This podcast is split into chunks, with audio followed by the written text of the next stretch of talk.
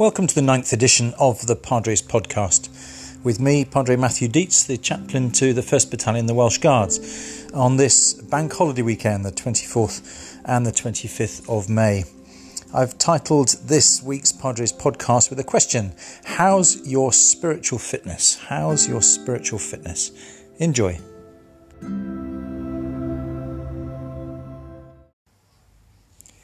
I've been struck this Mental Health Awareness Week just how much the experts value physical fitness as a means of improving the state of our mental fitness as human beings.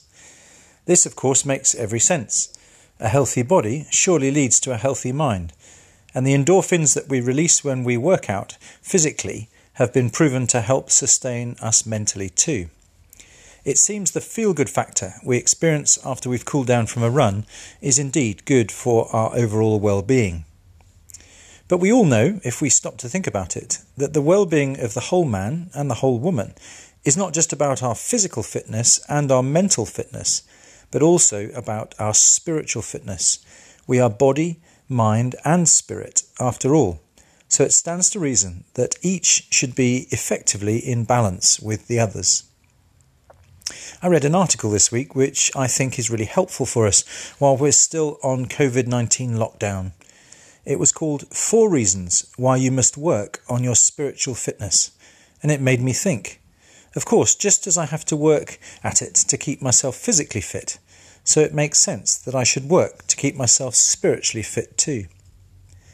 As the writer Chris Russell said, during lockdown, we don't want to neglect our bodies.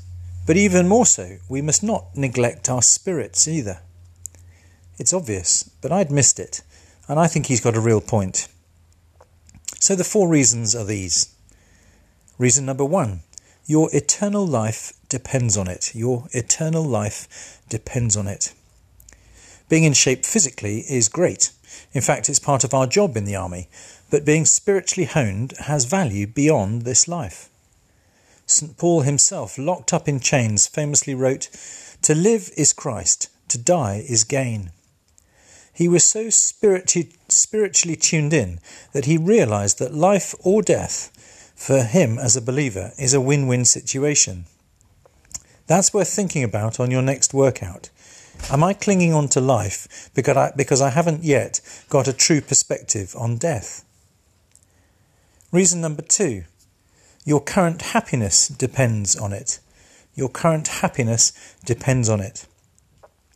Happiness and peace clearly are linked. Chris Russell writes When I was young, I used to think that faith was all about the next life.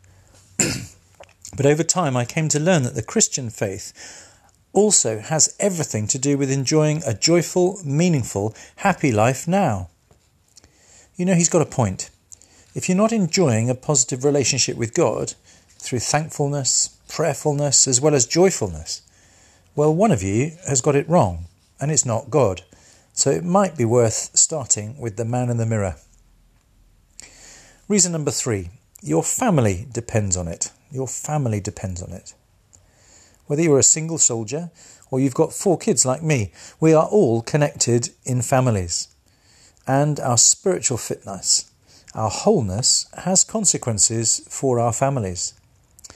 They will see when you're a man or a woman at peace with yourself and with your Maker. They will see if you love your neighbour as yourself. Before reason number four, we're going to hear our Bible reading, which this week is taken from St. Paul's letter to a young faith leader called Timothy, all about the eternal value of spiritual fitness and I've asked my own son, Timothy, aged 11, to read it for us now.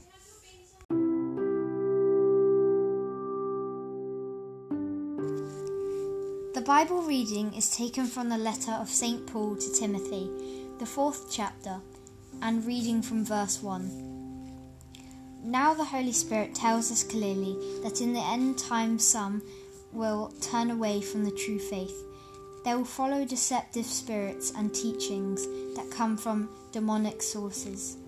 These people are hypocrites and liars, and their consciences are dead. If you explain these things to the brothers and sisters, Timothy, you will be a worthy servant of Christ Jesus, one who is nourished by Nourished. nourished by the message of faith and the good teaching you have followed. Do not waste time arguing over God, godless ideas and useless rumors.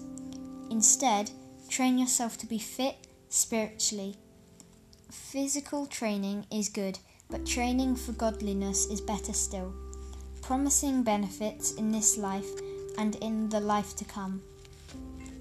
This is a trustworthy saying, and everyone should accept it. This is why we work hard and persevere, for our hope is in the living God, who is the Saviour of all people, and particularly of all people who believe in his name. This is the word of the Lord. Thanks, be to God. You can answer your phone now. Okay. Thank you.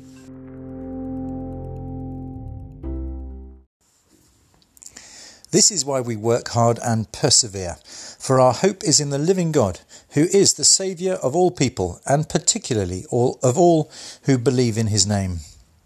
Well, those words written by Paul to Timothy recognise that spiritual fitness, just like physical fitness, is pretty hard graft. And so we come to reason number four. The world depends on it. The world depends on it.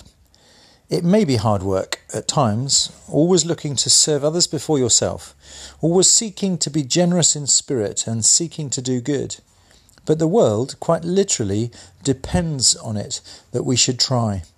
Sometimes we'll fail, but we need to pick ourselves up, dust ourselves off, and start all over again when we do. Chris Russell writes This world needs to see Christians who are healthy, passionate, and genuine. We are God's means for His message of love to those who are lost.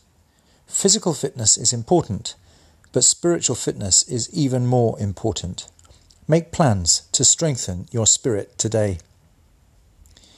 So, body, mind, and spirit. Let's look up from this lockdown to find opportunities in this week ahead to keep our well being in true balance, and our whole selves will be all the better for it. Amen.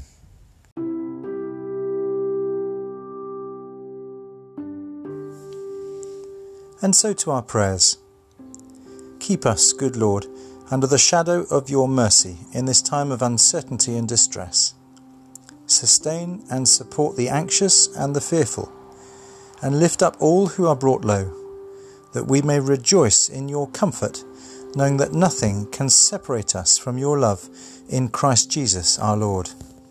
Amen. And the prayer for the Welsh Guards. O Lord God, who has given us the land of our fathers for our inheritance, help thy servants, the Welsh Guards, to keep thy laws as our heritage forever, until we come to that better and heavenly country which thou hast prepared before us through Jesus Christ our Lord. Amen. And the prayer which our Saviour taught us.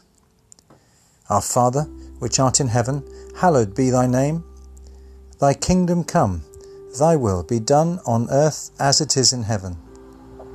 Give us this day our daily bread, and forgive us our trespasses, as we forgive those who trespass against us. Lead us not into temptation, but to deliver us from evil. For thine is the kingdom, the power, and the glory, for ever and ever. Amen.